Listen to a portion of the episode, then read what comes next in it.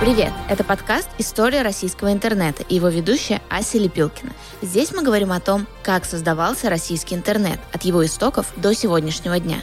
Каждый выпуск – это год из истории интернета в России. Я приглашаю экспертов и людей, сыгравших важную роль в развитии Рунета, и спрашиваю их, как это было. Слушайте и подписывайтесь. Поехали!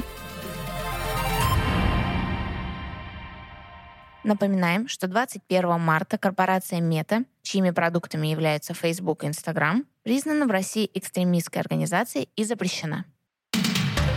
Перед тем, как начать рассказывать вам про 2017 год в истории развития Рунета, я бы хотела напомнить, что для нас очень важны ваши подписки, оценки, лайки, комментарии. Все это помогает продвижению подкаста, и таким образом о нас может узнать больше людей, и больше людей может услышать наш подкаст.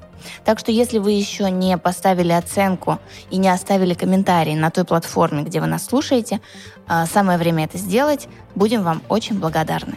В сегодняшнем выпуске вас ждет интервью с основателем и SEO «Кухни на районе» Антоном Лозиным. Также мы поговорим о запуске телеграм-канала Мэш, о том, как разрабатывали голосового помощника Алису, а в конце выпуска вас ждут фан-факты от Николая Маратканова. Итак, 2017 год.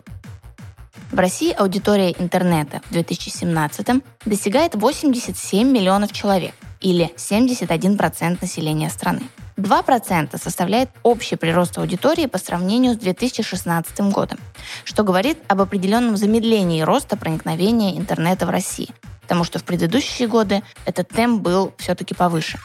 При этом растет аудитория, пользующаяся интернетом чаще, чем один раз в месяц.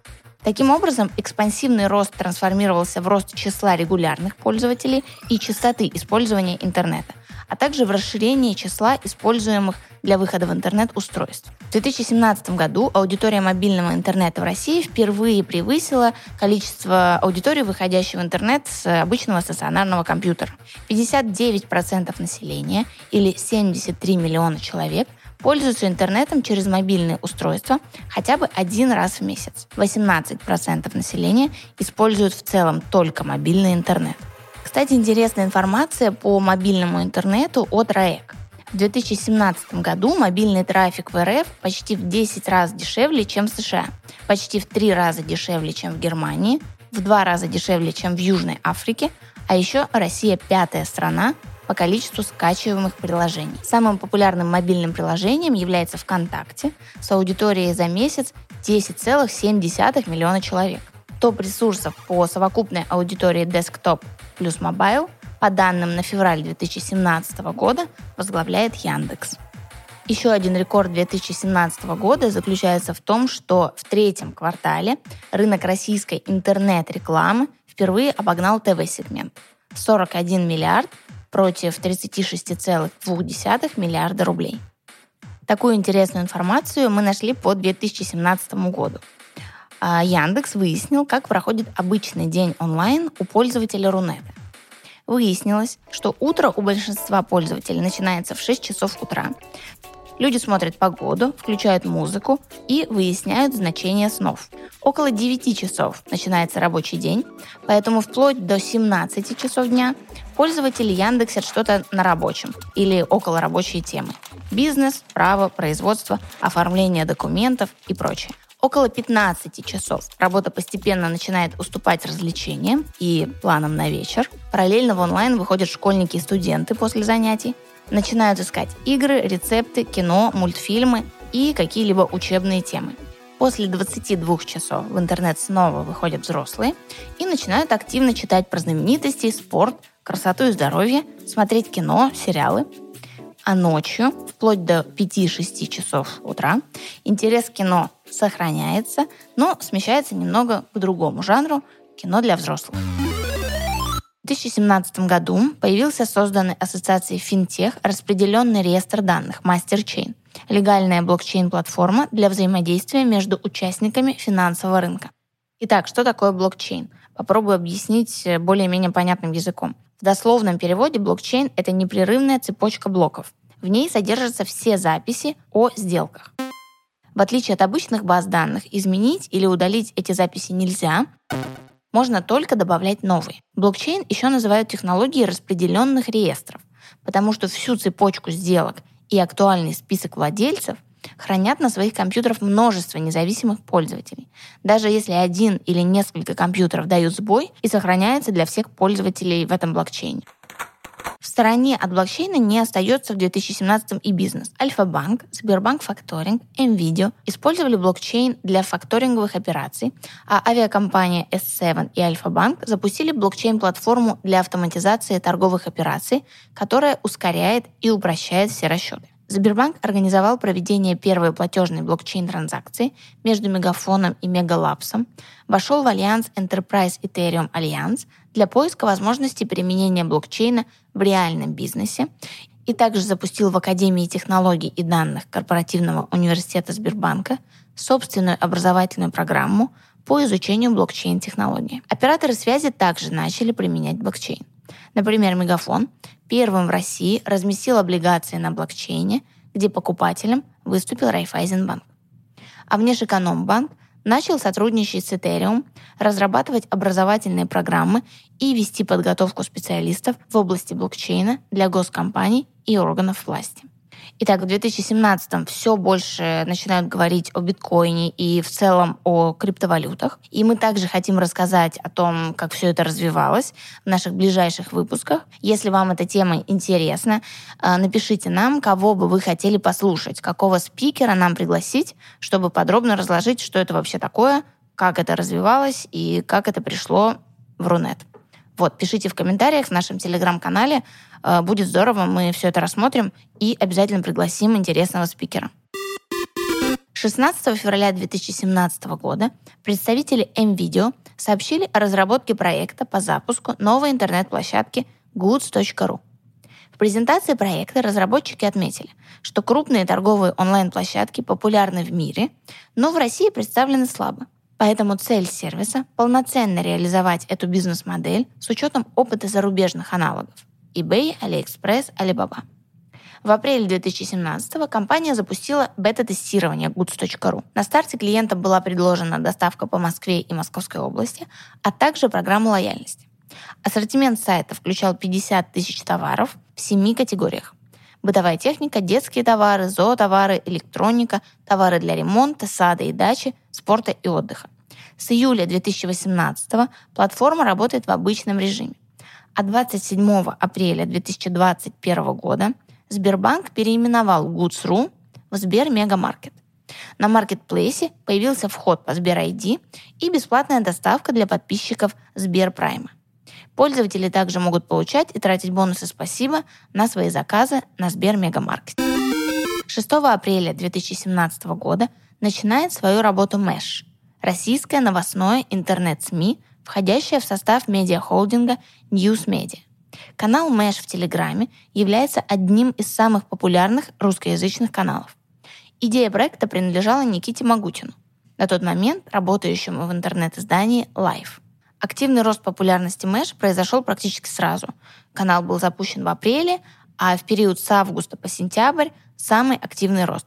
В декабре 2017 года у Мэш на канале в Телеграм было уже 115 тысяч подписчиков. К слову, сейчас, на момент записи этого подкаста, э, на канале Мэш 1 миллион 579 тысяч 136 подписчиков. По итогам первого полугодия 2017 телеграм-канал Мэш занял первое место по цитируемости в российских СМИ в первом рейтинге телеграм-каналов, представленном компанией «Медиалогия».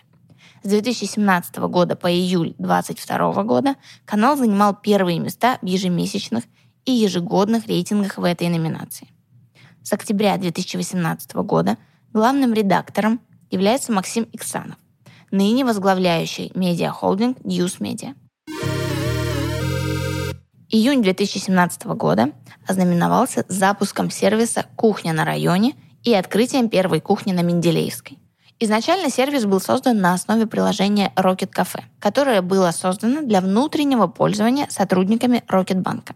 Приложение было призвано оптимизировать систему питания в крупной организации. Сотрудники могли заказать еду и напитки прямо к своему рабочему месту. За год работы стартап «Кухня на районе» открыл 16 кухонь в Москве и вышел на 100 тысяч заказов в месяц. нас сегодня интервью с Антоном Лозиным, SEO кухни на районе. Антон, привет. Привет, ребята. Спасибо огромное, что доехал к нам. Очень рады познакомиться лично. Спасибо, взаимно. А, итак, у нас сегодня подкаст про 2017 год. Это год основания кухни на районе насколько я нашла все в так, все открытых правильно. данных.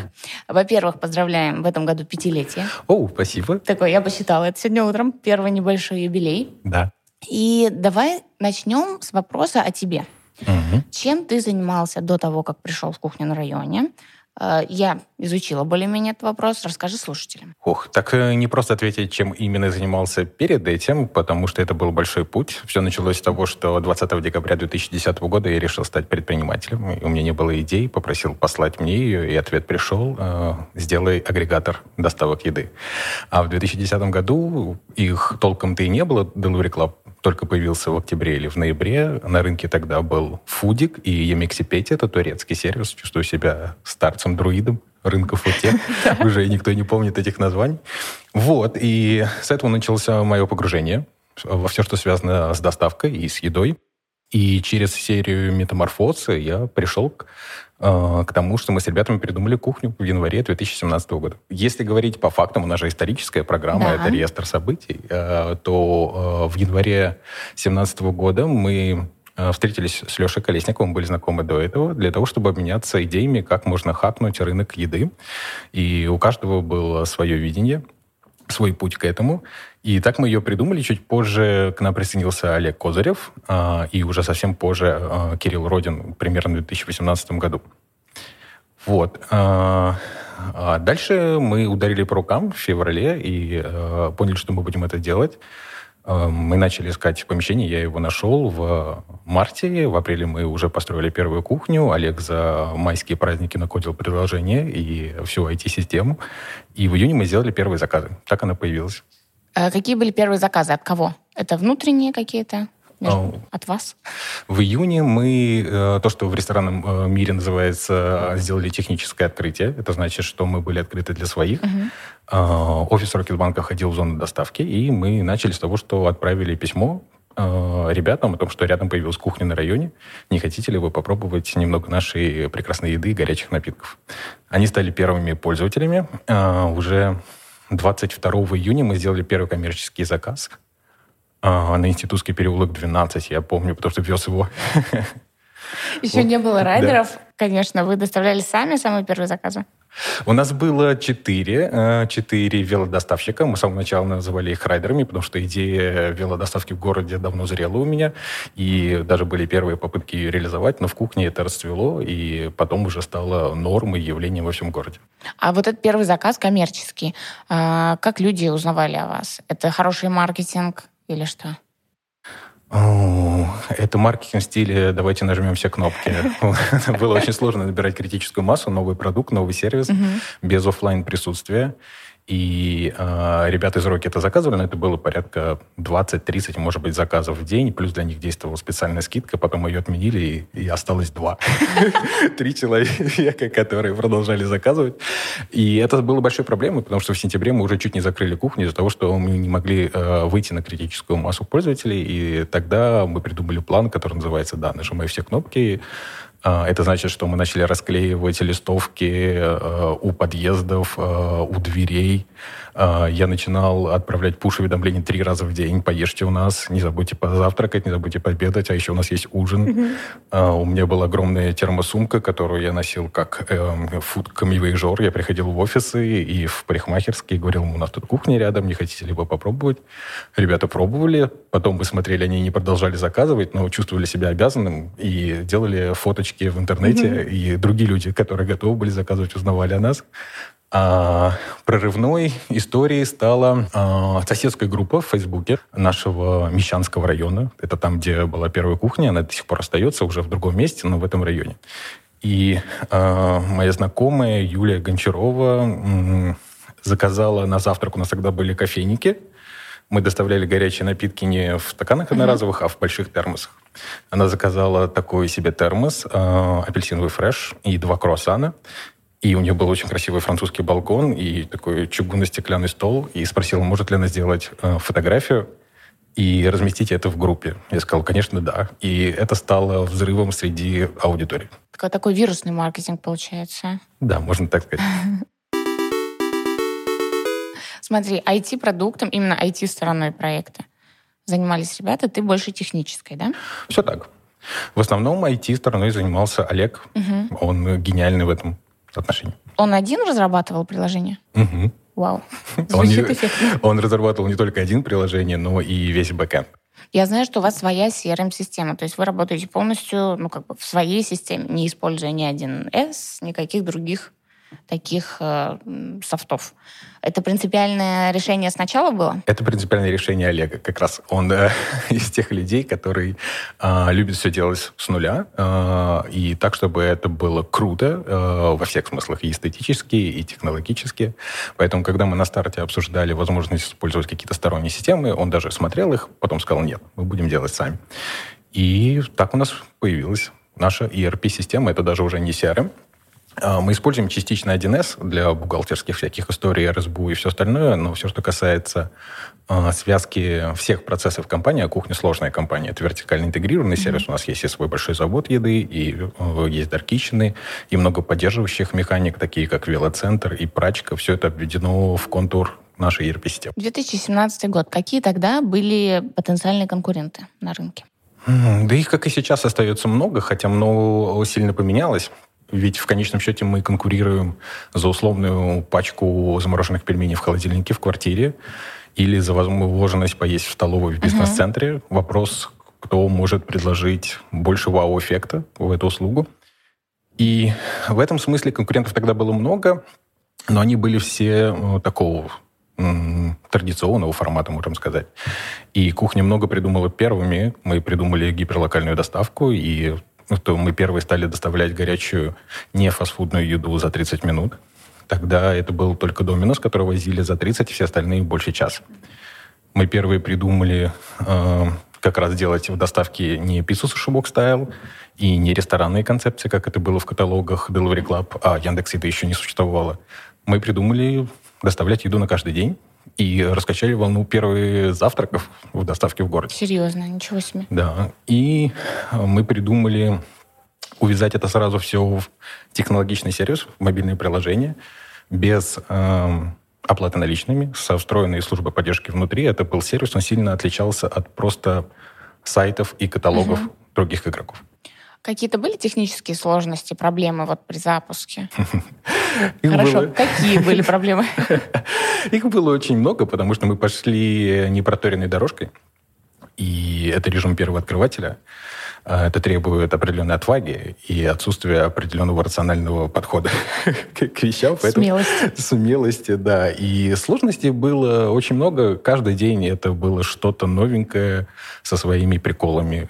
А, у меня есть несколько историй. Расскажи. Ну, наверное, самое памятное я тут недавно как раз рефлексировал на тему, что кухне 5 лет, и думаю, не связать ли мне как-то более явным образом свои отношения с моей любимой компанией, не сделать ли татуировку.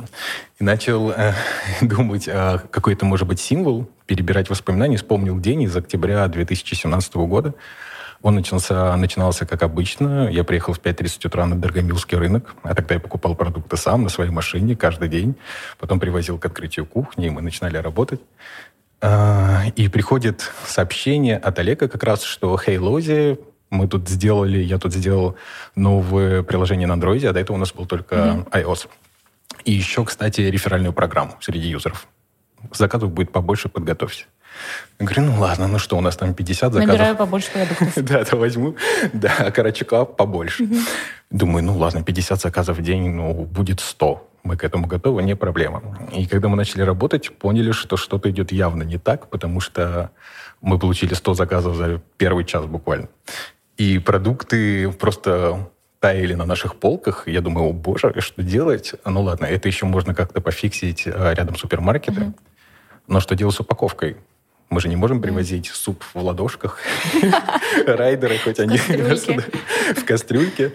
И это стало большой проблемой. Понимал, что через буквально три часа мы станем стоп, и день будет зафейлен. А, я позвонил нашим поставщикам, Аптеком. Мы, кстати, с ними до сих пор работаем угу. с самого первого дня. Это поставщики упаковки, наши большие товарищи.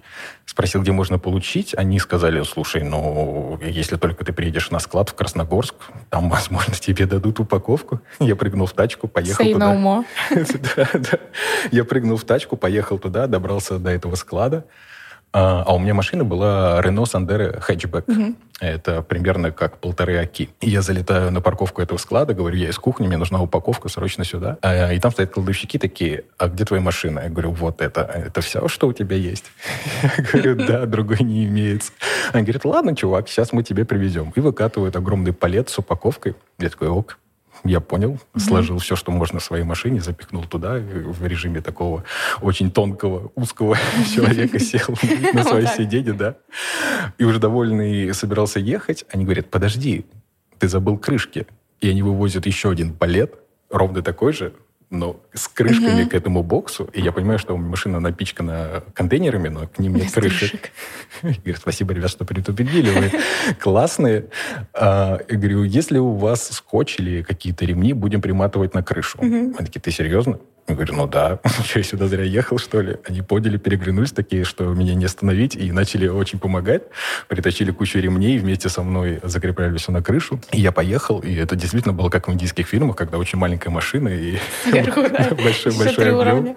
Да, и начался какой-то дождь проливной, то ли со снегом, то ли еще что-то. И тут до меня доходит, что упаковка же ничем не прикрыта, и что сейчас картонные коробки на крыше размокнут, и вся моя упаковка растеряется.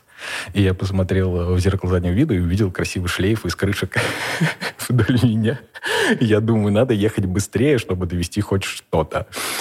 При, примчал на кухню, там осталась нормальная упаковка, mm-hmm. ребята как раз ко мне все подбежали, и райдеры, и повара, и комплектовщики начали разгружать тачку, и я увидел, что первые заказы поехали, упаковки уже было практически минимум. И я думаю, вау, я сделал это, все круто. Посмотрел э, куда-то в пол, увидел там капли крови на асфальте и увидел, что у меня шрам на руке такой серьезно распоротый, видимо, когда я лазил по крыше. Mm-hmm. Я где-то порезался. А, и потом посмотрел на этот шрам, думаю, зачем мне татуировка? У меня есть кое-что получше. Привет ему из 2017 года. Геройская история просто. Это про кухню. Кухня — это в целом геройская история. Меню. Понятно, что был запрос, видимо, ваш такой личный, э, команды, что-то такое домашнее, простое доставлять, э, что не из ресторанов, а что-то такое уютное. Потом мы, мы видим, что меню в кухне на районе постоянно меняется. Как вы пришли к этой идее, что нужно постоянно менять меню? И кто занимался именно подбором блюд и разработкой концепции блюд? Первое меню сделала Наташа Харламова мой добрый друг. Э, эм, она выполняла роли бренд-шефа и консультанта по всем технологическим процессам. Это было 40 блюд. Она сейчас с вами? Она сейчас нет. Но ее блюдо с нами. Например, фрикадельки э, из индейки с кабачком внутри, картофельным пюре и такой грибной соус. Это одно из любимых блюд нашей аудитории. Оно входит в те 40, которые придумала Наташа. Вот, мы сделали эти 40 блюд, и концепт кухни изначально он был э, без ротации меню и без широкого меню. Это было порядка 12 блюд, которые мы быстро готовили и доставляли. Но так как мы э, сами heavy-юзеры аудитории, э, в смысле сервиса, нам стало скучно есть одну и ту же еду, и мы такие, может быть, нам что-то нужно менять. И Леша Колесников предложил сделать еженедельную ротацию – я говорил, нет, это нарушает все основы общепита, это слишком операционно сложная задача, мы ее не вывезем, это станет большой проблемой. Ну, ты со своей точки операционного директора да, на это смотрел. Да, да. Вот. А Леша сказал, ну, что-нибудь давай придумаем. Я говорю, ну, ладно, давай. И так появилась у нас ротация. И по-прежнему с нами. Угу. И это технически сложно устроить именно с точки зрения поставки продуктов и так далее, и с точки IT.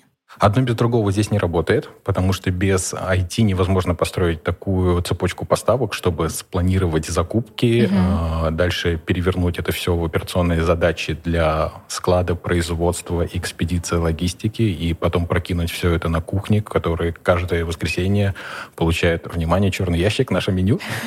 Что нас ждет на следующей неделе. Да, но так было до этого. Сейчас мы уже на другом уровне операционного развития и готовимся к ротации сильно заранее. Все работает как часы именно с помощью IT. Мы начинаем цикл подготовки а, к вводу ротации за три недели до ее старта.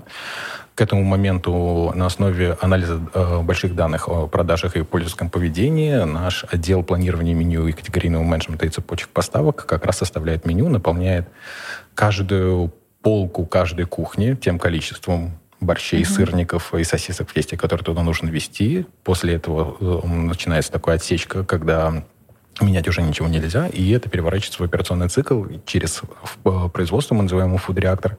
Дальше разъезжается в виде комплектов э, полуфабрикатов высокой степени готовности или полностью готовых блюд уже на сами кухни. По кухням. То есть на фуд-реакторе все основное производство? Да. Вы начинали э, на свои средства, как стартап, правильно я понимаю? Верно. Когда пришли первые инвестиции? В октябре 2017 года Прям в том же году? Ну, потому что у нас закончились деньги. Когда искусственно мы чуть в сентябре не закрыли кухню, это было связано и не только с тем, что мы не набирали критическую массу, но у нас просто закончились деньги. Кухню мы сделали на очень смешные э, суммы. Это было 6 миллионов рублей на все про все. На миллион четыреста я построил и оборудовал кухню, остальные деньги ушли на маркетинг и на операционку. И нам нужно было продолжать, и тогда Алексей Колесников э, подтянул Максима Янпольского из своего окружения, он стал нашим первым э, ангелом, инвестором. И уже к концу года нами стали интересоваться э, разные фонды, и Сергей Дашков, и Сергей Солонин. А более крупные инвестиции когда пришли? В 2018 году э, они пришли от Сергея Солонина, и уже потянулся Сергей Гордеев из ПИКа. Это были серьезные инвестиции, на них мы начали расти, и в том числе строить фуд-реактор и масштабировать кухни. Если в 2018 году мы закрылись на трех кухнях, в 2019 это было порядка 20. А сделка с О2О когда произошла, и можешь подробнее рассказать? Мы подписали ее 4 сентября 2020 года. Они пришли с позиции стратегического инвестора. Угу. Это совместное предприятие на тот момент Mail.ru и Сбербанка, которое строило свою экосистему. И основная ее идея была максимально интегрироваться в лайфстайл горожанина чтобы он пользовался не только частью сервисов, но был в контуре разных вещей и услуг, которые ему оказывают э, в течение его дня. И придумать такой сервис, которым пользуются каждый день, не так просто, а мы это смогли сделать, и поэтому они к нам пришли. И как сейчас строена работа кухни на районе? Насколько я понимаю, раньше это было техническое направление, mm-hmm. IT, маркетинг и... М- операционка. И операционка. Как сейчас устроено? Очень интересно. у нас устроено. Команда управляется топ-менеджментом. Такого в кухне никогда не было. И когда ты спрашивала как раз о сделке с O2O, мы понимали с ребятами, что нам нужно реорганизовать компанию каким-то образом, что управлять ее фаундерским подходом больше невозможно, она просто не выдержит сложности э, процессов, которые нужно строить, чтобы она была зрелой, устойчивой mm-hmm. и конкурентоспособной. А, не могу сказать, что с первого раза у нас получилось, и э, через несколько попыток мы пришли к другой структуре, когда выделили значимый блок топ-менеджмента. Туда входят часть ребят, которые работают с нами давно, часть новых. Если посмотреть крупно, то у нас есть большой блок бизнеса. Туда входит, э, естественно, наша розница, сами кухни и управление а, наш завод, food reactor, отдел э, управления цепочками поставок, который связывает все в одно, в один операционный цикл служба поддержки и маркетинг. А, второй большой блок — это технологии.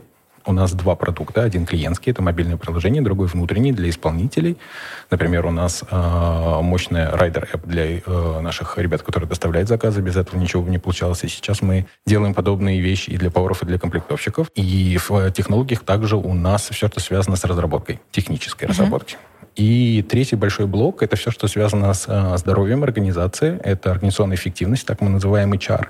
Это финансы, и это департаменты рисков и сервисных блоков. У каждого из этих э, подразделений есть свой руководитель, он уходит в топ-менеджмент, и наша тусовка называется «Топы на дрожжах». Почему? Потому что, потому что мы продолжаем идти э, такой непроторенной дорожкой, мы не можем брать людей а, просто с рынка, потому что никто не делал то, что делаем мы, и никто не сталкивался с теми вызовами и задачами. Поэтому мы внимательно относимся к больше к ядерным ценностям людей, которые к нам подключаются. Они не всегда на позиции были топов или еще uh-huh. что-то. Поэтому нужно быстро расти и развиваться, расширяться. Поэтому на дрожжах. Не просто тесто, а то, которое из своей кастрюльки все время пытается куда-то вылезти. А что-нибудь, о чем ты можешь сейчас рассказать? О каких-нибудь планах, каких-нибудь новых приколах, которые нас ждут? А, если так посмотреть на планы прямо сейчас э, первая наша главная цель всей команды э, топов на дрожжах это, конечно, выйти на точку безубыточности. Это важно. За пять лет кухни там еще не бывало. Это интересный пик. И мы много уже сделали за первые полугодия. Мы улучшили юнит-экономику кухни в два раза. И сейчас э, работаем над ростом количества заказов. Это приводит нас уже, без сомнений, к безубыточности и такой уверенной устойчивости. Второе, что мы делаем, это поворачиваем кухню как раз к рынку большинства. Я уже рассказал о наших наборах и о, о готовой еде, потому что это очень удобно. Не нужно покупать никакую подписку, не нужно никуда идти. А, по-прежнему это с быстрой доставкой, но mm-hmm. по очень приятному ценнику. И мы видим, что это запускает целую серию дальнейших эволюций. А, так ребята, которые увидели, что у нас есть холодная еда, а, готовая, попросили поставить холодосы в их бизнес-центрах, чтобы не идти или куда-то, или не ждать доставку, особенно в, э, э, в сложные погодные условия. И мы сейчас раскатываем эту историю. Отличительные особенности нашего холодоса от других мини-маркетов – это как раз ротация меню. Наши все наработки по цепочке поставок uh-huh. позволяют внутри одной капсульной аудитории в одном холодосе постоянно менять меню так, чтобы оно было релевантно нашим пользователям. Там, а вторая вещь, которая рождается из готовой еды, это выход в офлайновый формат еще больше. Мы готовим запуск э, нового проекта. Он называется Point. Он будет Ой, на Суперметалле. Это кафетерий О, будущего. Неподалеку от нас. Отлично. Ждем приглашений. Обязательно. Я думаю, это будет в октябре. Круто. Потому что мы уже больше не мыслим категории только доставки. Это не всегда самый удобный способ. Вот даже сюда, когда я ехал в метро, я подумал, надо, что я пойду в гости с пустыми руками, надо заказать напитков, сосисок в тесте, булочек, пирожков. И сделал заказ, и здорово, что мы с райдером встретились прямо у места практически, и все было круто, но гораздо проще было бы пройти, если бы офлайновое присутствие было на этом районе uh-huh. мне самому. И в этом мы видим большой смысл. Это из того, что такого мы делаем прямо сейчас. А что там будет? Там будет кофейня или как мини-кафе? Можно, если не секрет, рассказать поподробнее? Просто на суперметалле очень прикольно. Да. Классная локация. Да. Ну вот как раз, когда ты говорил о том, что делать что-то такое интересненькое и необычное, мы специально выбрали суперметалл как первую точку для mm-hmm. этих поинтов. Там есть ограничения, связанные с тем, что нету мокрой точки, и не мы можем, не можем делать э, приготовление и даже напитки. Поэтому там будет только все произведено на нашем центральном производстве, но предложение будет классное, как ассортимент. Подробности я бы пока придержал. Супер, ждем. Мы как раз в сентябре находимся сейчас, вы нас слушаете. И получается, дорогие слушатели, слушайте, в октябре, надеемся, мы уже сможем посетить это новое местечко. Я буду очень рад. Круто, очень интересно. По планам это пока все, чем можем даже, да, поделиться? Ну, что еще можно сказать? Мы круто обновили мобильное приложение, клиентское. А, с уходом Олега как раз это была большая дыра. Олег занимал и позицию продукта, uh-huh. и техно, технического директора. И мы давно его не, не обновляли. Сейчас у нас в команде новый, э, молодой, амбициозный CPO, его зовут Николай Андреев. Мы очень рады ему. И вот недавно состоялся релиз э, нового приложения. Оно пока сильно опирается на старые рельсы с точки зрения дизайна, но уже по технологиям абсолютно новое. Из приятного, из что появилось, э, что мне очень нравится с точки зрения силы ума, это раздел сейчас дешевле. Он работает следующим образом. Э, после обеденного пика, который у нас самый мощный по количеству mm-hmm. заказов, наши алгоритмы проверяют полки каждой кухни и по определенным э, признакам определяют продукты и полуфабрикаты и готовые блюда, которые имеют риск быть невостребованными до конца продажного дня. А, и на эти айтемы э, делается специальное предложение, на каждой кухне свое, так, чтобы клиенты их разбирали Супер. по выгодной цене, а мы не списывали продукты. И это классно работает, и мы видим, что вечером появляется новая аудитория, которая приходит в кухню после четырех часов. Угу. Посмотреть, Посмотреть а, что там осталось. А что там есть выгодное? Это история про прагматичную покупку. Мне очень нравятся эти ребят. Причем, когда у тебя есть еще и готовая еда с более длинным сроком готовности, э, длительности хранения, в отличие от горячей, которую нужно съесть незамедлительно, ты можешь взять по выгодной цене что-то, что возьмешь с собой завтра на работу. Но нужно хранить в холодильнике, ребята. Помните. Слушай, с моей точки зрения, это очень прагматичная с точки зрения бизнеса и очень полезная с точки зрения, ну, как бы социальной инициативы, потому что так меньше происходит списания, так меньше еды выкидывается, и это очень круто. Да, все так. Это Поэтому я полезно. сказал про силу ума. И это тот ген, наверное, который мы сейчас прививаем с командой новых топов, опираясь на наши ценности, более осознанный подход а, к тому, что мы делаем и как мы это делаем. И в целом, я думаю, что в 2023 году мы попробуем с ребятами взять новую высоту, это Zero Waste, придумать, как а, практически ничего не списывать, не только в терминах кухнях, но и на всем операционном цикле. Это было бы просто волшебно. Но очень надеюсь, что это получится. Мне кажется, это Мы будем очень стараться, очень нас важно. это драйвит. И такой, наверное, финальный вопрос. На твоем пути, э, получается, 2010 года, если ты уже начал заниматься всей этой историей, э, какая твоя основная мотивация? Что тобой двигает? О чем ты думаешь вот так вот фоном всегда, когда какие-то новые идеи, работа, стартап? Оу, oh. Вау, вау. Вот это вопрос, Ася. А, тут, тут несколько факторов, попробую их разложить, так, чтобы не запутаться в абстрактных умозаключениях. Первое, что мой, мною движет, это эволюция, потому что э, то, с чего я начал, и то, к чему я пришел, это реальный путь, который цепляется один за другой с точки зрения каких-то вех и достижений. Когда я придумал делать агрегатор, э, он не пошел, потому что у меня не получалось круто продавать контракты. В ресторан мне приходили, говорю, окей, сколько заказов ты принесешь нам завтра, сынок? Я говорю, я не знаю. Окей, иди подумай. Вот. Но в какой-то момент э, это было на Кожевнический Вокер кафе. Помните да, китайского конечно, конечно. А, У них была своя доставка даже. У них была своя доставка, и она работала на тот момент очень плохо. Mm-hmm. И я пришел туда, давайте мы принесем заказы вам. Они такие, да, чувак, мы не можем их развести. Мы тут бумим просто как сумасшедшие. У тебя есть кто-то, кто может развозить заказы? У меня не было, но я сказал, что есть. Они спросили, а сколько людей ты можешь вывести завтра на точку? Я сказал, пять. Потому что был я, мой партнер Игорь Егоров, и еще два друга, и одного мы бы где-то нашли на юду. И сказали, окей, давай. Так я начал заниматься доставкой, хотя ничего об этом не понимал. И так я понял, понял, как вообще нужно взаимодействовать с курьерами mm-hmm. и все остальное. И оттуда, так как нас было мало, а нам нужно было на гиперлокальные вот там пятачке вокруг Кожевнической действовать быстро, мы начали ездить на велосипедах. Это был 12-й год, еще до того, как появилась кухня, вообще в городе не было идей, что можно на велосипеде доставлять. Еще и дорожек нормальных не было, и вот этой всей инфраструктуры. Абсолютно верно. Я помню, как я купил, а, нашел на Авито трехколесный велосипед специально с корзиной сзади из Японии. Он стоил что-то там очень много денег. И я поехал э, на доставку на нем, и сломалась цепь э, рядом с высоткой на баррикадной. Я бросил его и побежал с пиццей, чтобы доставить. И когда возвращался, увидел, как три э, человека, возможно, у них не было постоянного места жительства, уходили вместе с великом в закат. Я не предоставлял на нем даже день. А потом через год, когда я доставлял другой заказ, я увидел этот же велосипед в дворе дома. А, его починили. Но он был наших цветов. Мы тогда из баллончика его покрасили. Я точно его узнал. И за рулем был дворник, который ухаживал за э, дворовой территорией, а в корзине у него была его, видимо, возлюбленная или женщина. Они ехали как на колеснице, я подумал, вау, не буду ничего им говорить. Хорошая история да. велосипеда. Абсолютно верно.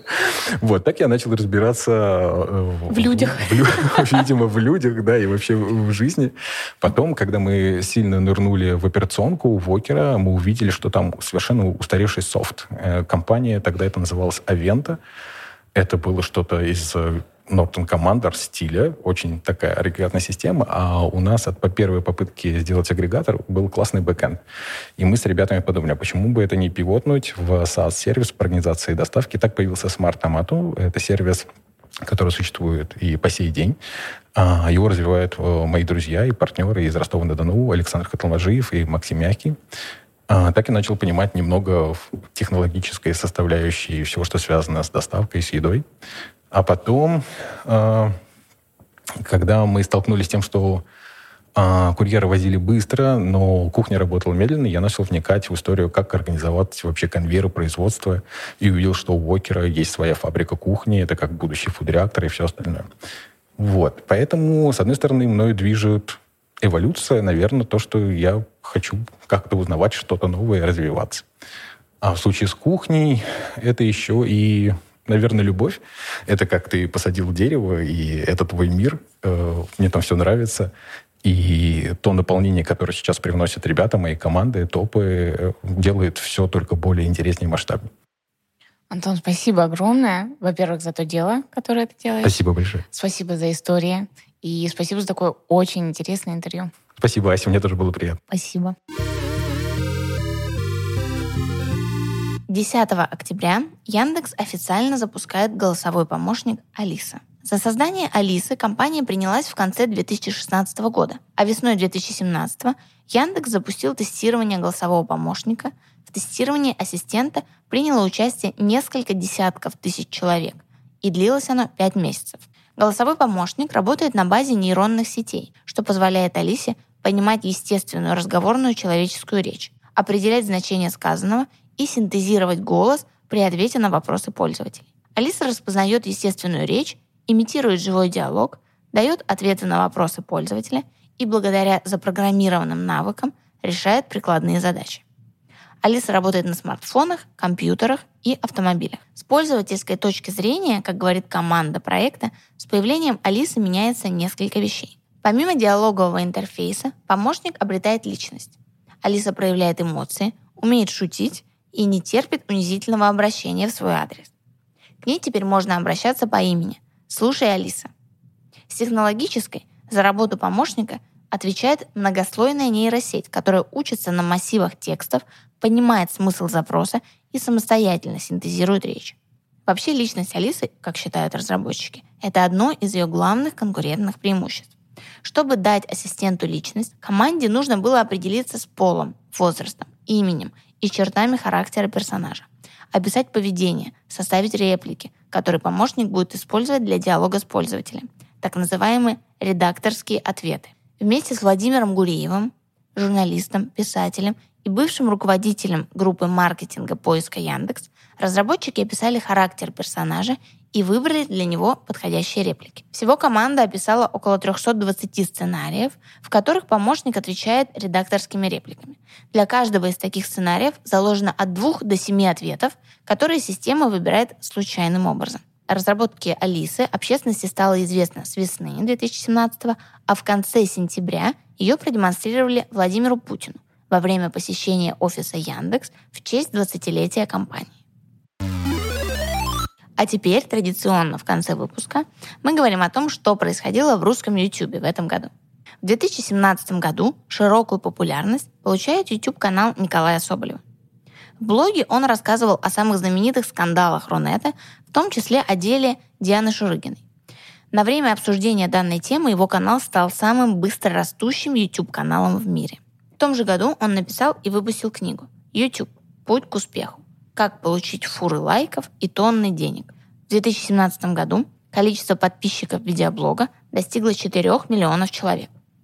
9 марта 2017 года вместе с другими популярными блогерами он принял участие во встрече с министром культуры России Владимиром Мединским.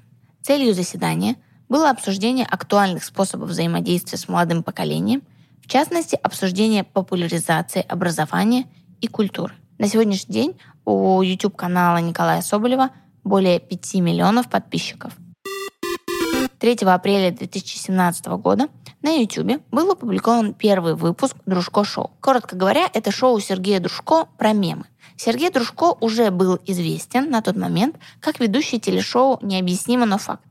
В «Дружко шоу» бывший телеведущий рассказывает о других блогерах, он также делает с ними коллабы, обсуждает мемы, события, которые произошли в интернете за прошедшую неделю. Первый же ролик быстро приобрел вирусную популярность. За неделю его посмотрели 7 миллионов человек, а более миллиона пользователей подписались на канал. Менее чем за два месяца канал набрал более 2,7 миллионов подписчиков, став одним из наиболее популярных русскоязычных каналов на YouTube на тот момент. В 2017 году продолжает развиваться законодательное регулирование IT-сферы. Вообще в законодательстве РФ отсутствует единый закон, регулирующий сферу информационных технологий. Эта деятельность, как правило, регулируется отдельными законами, подзаконными и локальными актами в различных сферах. Основными направлениями IT-законодательства становятся господдержка IT-сферы, обеспечение достоверной информации и борьба с фейками, регулирование соцсетей, VPN, регулирование онлайн-кинотеатров, безопасность данных и государственная безопасность, внедрение цифровых технологий в различные сферы жизни и цифровые права. В 2017 году растет размер штрафов за незаконную обработку персональных данных пользователей, принят закон о безопасности критической информационной инфраструктуры, отменен закон о блогерах, принятый в мае 2014 года и являющийся частью пакета Яровой, и другие законы, о которых я расскажу сейчас поподробнее. С 1 января 2017 года вступает в силу закон, устанавливающий определенные обязанности и дополнительную ответственность новостным агрегаторам, посещаемость которых составляет 1 миллион российских пользователей в сутки – у новостных агрегаторов появились следующие обязанности. Хранить в течение полугода распространяемую ими новостную информацию и сведения о ее источниках, проверять достоверность информации, полученной из изданий, не имеющих лицензии СМИ, прекратить распространение недостоверных данных по требованию Роскомнадзора. Государство продолжает заниматься борьбой с пиратами. И 1 октября 2017 года вступает в силу закон о зеркалах, он определяет двух новых субъектов в борьбе с цифровым пиратством. Законом определено понятие зеркала пиратского сайта, подлежащего блокировке, как копия заблокированного сайта. Так, за Минкомсвязью закреплено право самостоятельно определять зеркало пиратских сайтов, ранее уже заблокированных Роскомнадзором, и ограничивать к ним доступ на постоянной основе, без обращения для этого в суд. Кроме того, закон возлагает на операторов поисковых систем обязанность по прекращению доступа к зеркалам и выдачу ссылок на них в течение суток с момента получения требования от Роскомнадзора. С 1 мая начинается регулирование онлайн-кинотеатров. Вступает в силу закон номер 87 ФЗ. Этим законом предусмотрен запрет на использование аудиовизуального сервиса в целях совершения уголовно наказуемых деяний, для разглашения сведений, составляющих государственную тайну, для распространения материалов, содержащих публичные призывы к терроризму и других экстремистских материалов и иной запрещенной информации а также для распространения телеканалов, не зарегистрированных в соответствии с законом о СМИ. Теперь аудиовизуальные сервисы, можно сказать онлайн-кинотеатры, должны быть зарегистрированы в Роскомнадзоре, а их владельцы обязаны установить специальную программу отчетности для определения количества пользователей. 1 ноября 2017 года вступил в силу закон о запрете использования VPN-сервисов и анонимайзеров для доступа к ресурсам, запрещенным в России. Закон обязывает владельцев таких сервисов и анонимайзеров ограничить доступ к запрещенной информации. Список запрещенных ресурсов введен Роскомнадзором, который в случае отказа ограничивать доступ вправе блокировать анонимайзеры и VPN-сервисы. Закон коснулся и поисковых систем. Им теперь запрещено выдавать ссылки на запрещенные сайты в результатах поиска. В этом же месяце, 25 ноября, был принят закон номер 327 ФЗ, вводящий понятие СМИ иноагента – Иноагентом считаются юрлица, зарегистрированные за рубежом или иностранные структуры без образования юрлица, распространяющие печатные, аудиовизуальные и иные материалы и финансируемые из иностранных источников. На СМИ иноагентов распространяются те же требования, что и на НКО. Нужно предоставлять государству сведения о поименном составе руководства, расходовании денег и аудиторских проверках. Все материалы таких СМИ маркируются, чтобы читатели знали, что они созданы или распространяются иностранным агентом. А теперь переходим к фан-фактам от Николая Маратканова. Прием, прием. Э, это я, это Николай Маратканов. И, значит, настало время чего? Правильно, фан-фактов. Все, я теперь, получается, на стадионе записываю фан-факт. У меня, видишь, реакция сразу здесь и сейчас. И она очень громкая, и у столько же, сколько у нас подписок. Так, что ты хихикаешь? Больше пяти тысяч э, подписок в Яндекс Музыке у нас. Итак, поехали. Фан-факты. Сегодня мы начнем с самого философского мема 2015 года. Я, блядь, в своем познании настолько преисполнился, что я как будто бы уже 100 триллионов миллиардов лет проживаю на триллионах и триллионах таких же планет. В сентябре 2015 года на Ютубе появилось видео «Идущий к реке». В формате Ютуба это долго. Четырехминутный монолог мужчины, который идет по полю и снимает себя на телефон. На протяжении всего видео автор ролика говорит о смысле жизни, человеческом духе, духовном, материальном, прошлом и будущем. И оно быстро стало вирусным и разошлось на цитаты, мемы, отсылки. И я, ну, то есть всегда, когда ты что-то начинаешь говорить какие-то сложные, тяжелые вещи людям, ну, в разговоре, то ты в какой-то момент должен обязательно скатиться вот в это вот «я о своем познании настолько преисполнился», то есть нужно обязательно это добавлять после любого своего длинного какого-то спича с какими-то... Эм, Размышлениями. Размышлениями, да, там, с, какими, с, какой-то фило, с какой-то философией. Так что просто имейте в виду. Да, и подытожу, это видео снял Сергей Симаков, и с 2012 года он ведет канал, который называется «Серж Дур Дачник». Дур-дачник. Серж Дур дачник. Итак, флешмоб, хэштег Пурин Shirtless Challenge. В 2017 году создатель ВКонтакте и Телеграм Павел Дуров неожиданно предложил своим подписчикам выкладывать фотографии с голым торсом, подражая президенту России Владимиру Путину. Если ты русский, ты обязан принять участие или подвергнуться забвению, написал Дуров в своем инстаграм. Его поддержали не только мужчины, но и девушки, которые тоже выложили свои снимки, но постарались не нарушать правила инстаграм о женской ноготе. Ну, ноготе, в смысле, ну, не, как бы торс можно выкладывать, плечи голые можно, шею можно, а вот конкретно nipples нельзя. Спасибо. Поэтому... У тебя сегодня английский такой прям прогрессивный. прогрессивный? Да я в целом прогрессивный человек. У меня и английский такой же. Так вот, и как бы люди вот выкладывали. Все. Я не участвовал, потому что я тогда еще...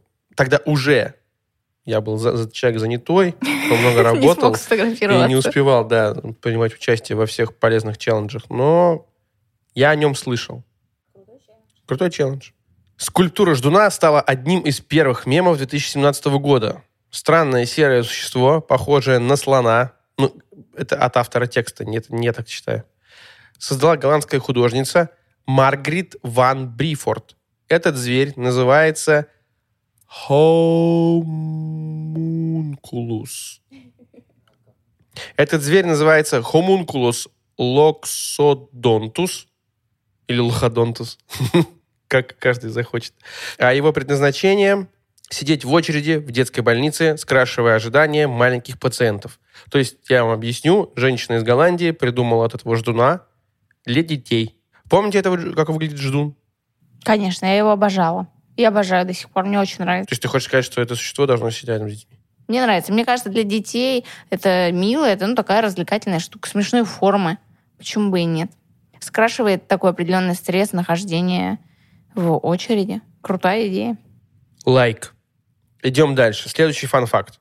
Видео «Никто не пришел на фан-встречу». На момент записи подкаста собрало почти 14 миллионов просмотров. В нем десятилетняя видеоблогерша рассказывает о том, как прошла встреча с подписчиками. Она подготовила загадки, купила конфеты, полчаса ждала в парке, но так никого и не дождалась. Хотя свое присутствие, по словам девочки, подтвердили 20 человек. Рунет не остался равнодушным. Видео начали форсить в пабликах ВКонтакте. Девочку поддержали множество людей, в том числе известные блогеры э, Эльдар Джарахов, Николай Соболев, Ян Гордиенко, ну и другие. Вот. Телеканал «Москва-24» решил устроить для Алины настоящую фан-встречу. Девочку из Нижнекамска пригласили в столицу на экскурсию и записали с ней целый выпуск программы. Алина с мамой погуляла э, в парке Зарядье, встретилась со своими новыми фанатами. Ну, то есть не зря она, получается, сняла это видео ну, типа, она обратилась к аудитории и говорит, никто не пришел. И люди такие отреагировали. Ну, да, и получается, что люди отреагировали на ее видео, пришли на фан-встречу, очень мило поддержали ребенка. Дальше, следующий фан-факт. Повар солит мясо. Помните, этот был прикол про повар э, Петр? Э, и было про еще про повар, повар спрашивает, спрашивает повара. повара, да. А, а этот называется повар солит мясо. Вы сейчас, наверное, не понимаете, о ком идет речь, но если я сейчас вот сделаю так вот руку, и вы представите, что в моей руке соль, и я вот так вот ее изгибая, сыплю на... то вы сразу вспомните, о ком речь. И там не очки темные, такие волосы назад, и вот эта бородка. Короче, харизматичный повар из Турции Нусрет Гёкче завоевал сердца пользователей интернета своей изящной манерой солить мясо. А, Ролик из его инстаграма в январе обошел весь мир, а фирменный жест кулинара стал мемом стали картиночки появляться вот с таким вот этим вот. с- более того, все... Очень много видео пародий Очень много появилось. видео пародий, очень много футболистов всех мировых ездит в Турцию, а сейчас уже и типа и в Дубай, потому что он в Дубай Да, переехал да, да. после своей гиперзнаменитости, популярности. И там заби- за колоссальные бабосища просто. Берут у него, значит, это мясо, он приходит к ним, с ними снимается. И во все, ну, любой уважающий себя футболист, даже футболист московского «Спартака», там какой-то молодец из, молодежного состава, позволил себе такое вот видео сделать. Да, именно для футболистов это какой-то прикол Ну, отдельный? какой-то прикол, да. Они там летают на сборы туда, я не знаю, или что, или отдыхать, и они типа хоп, и должны сняться. Я тебя уверяю, если ты сейчас зайдешь в соцсети этого уважаемого господина Нусрата, то ты увидишь, что там очень-очень-очень-очень очень-очень-очень-очень-очень-очень много видео именно с футболистами. Потому что это Мгм. какой-то прикол. Окей. Но там не только футболисты. Более того, у него уже появился конкурент, такой улыбающийся повар, который делает гигантские блюда. А, я видела в Стамбуле, Да, да, да, да, он, тоже, он тоже базируется в Стамбуле. У нас, знаешь, сколько таких поваров в России, которые могут и круче сделать? И блюда еще вкусные сделать. Ну, в том, что он хай- хай- хайпанулся просто. Захайповал, чувак. Если как, слабо мой батя. Да чувак захайповал просто. Все. На этом мы переходим в следующий фан-факт. Слишком много мы об этом говорили. Итак, следующий фан-факт. А, словом года для любителей мемов стало загадочное «эшкере». Оно можно как угодно вообще произносить, на самом деле. То есть, как бы можно говорить «эшкере». Можно «эшкере». Там, там вариантов произношения очень много. Вы можете вбить в интернетах, где, как правильно произнести «эшкере». Там, по-моему, даже были целые видеоуроки. Я, я встречал очень много молодых э, людей на улицах, которые просто, вот как я всем говорю, йоу рэп время приветствия. Типа, привет, как дела? На моем языке это йоу рэп. И вот также молодежь в те времена говорила эшкере. И я не понимал, что они хотят от окружающих их людей. Что попить, что дайте мяч, Помощи. помощи, денег, чего они хотели. Здоровались они так. Они просто говорили эшкере. Все. И я каждый раз думал, неплохо. Это даже претендует на какой-то момент, может быть, чтобы заменить йоу-рэп.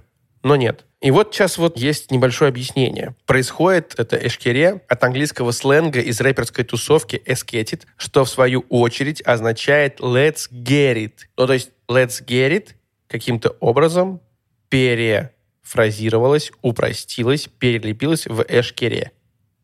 И тогда у меня еще второй вопрос ко всем этим молодым людям, которые вокруг меня это произносили. Что они хотели тогда получить? И знали ли они, что это эшкере означает let's get it? М, Да, не уверена, что они были в курсе. Это слово очень быстро потеряло изначальный смысл и превратилось в бессмысленную кричалку. Поэтому эшкере – это скорее признак недалекого ума. Именно в таком контексте оно чаще всего появляется в различных мемах. Итак, э, следующий фан-факт. Все говорят АК, а как поднять бабла? Самый успешный в этом году пример вирусной рекламы – Азино «Три топора». Не путайте, в начале буквы К нет. А, Азино. Азино «Три топора». С подачи Вити АК-47 вирусное видео и связанная с ним песня прошли несколько этапов. Во-первых, гнев, отрицание и, в конце концов, просто принятие, потому что, ну, типа, все ходили прикалывались. Я объясню, как это было- происходило. Многие люди, которые тогда еще пользовались пиратскими методами скачивания контента, ты скачиваешь какой-то э, там фильм или сериал, и в начале этого фильма всплывает реклама, в которой все говорят АК, а как поднять бабла. Вот этот длинный ролик, длинный-длинный ролик э, с Вити АК-47. На самом деле, мне кажется, это самый успешный трек Вити АК-47, который у него был. Ну, потому что, то есть, столько прослушиваний и, и столько эмоций от, этого, от этих двух фраз. Все говорят АК, а как поднять бабла, я ни разу в жизни не видел. Я вам честно скажу. Вот поэтому мы вам и решили рассказать про этот фан-факт. Что ж, на сегодня с фан-фактами все. Ась, передаю тебе слово. Спасибо всем нашим слушателям, что слушаете фан-факты и вообще наш подкаст. И спасибо за оценки и отзывы в остальных стриминговых платформах. Это очень важно для нас. Спасибо. Пока. Конец связи. Спасибо большое Николаю за его фан-факты. И я тоже вас хотела бы поблагодарить за то, что вы подписываетесь, ставите оценки и комментируете наш подкаст. Мы очень этому рады. Также в Телеграме у нас прибавляется количество подписчиков. Это тоже очень здорово. Вы комментируете там наши посты. Эм, продолжайте, пожалуйста, в том же духе. Услышимся в следующем выпуске в 2018. Чао!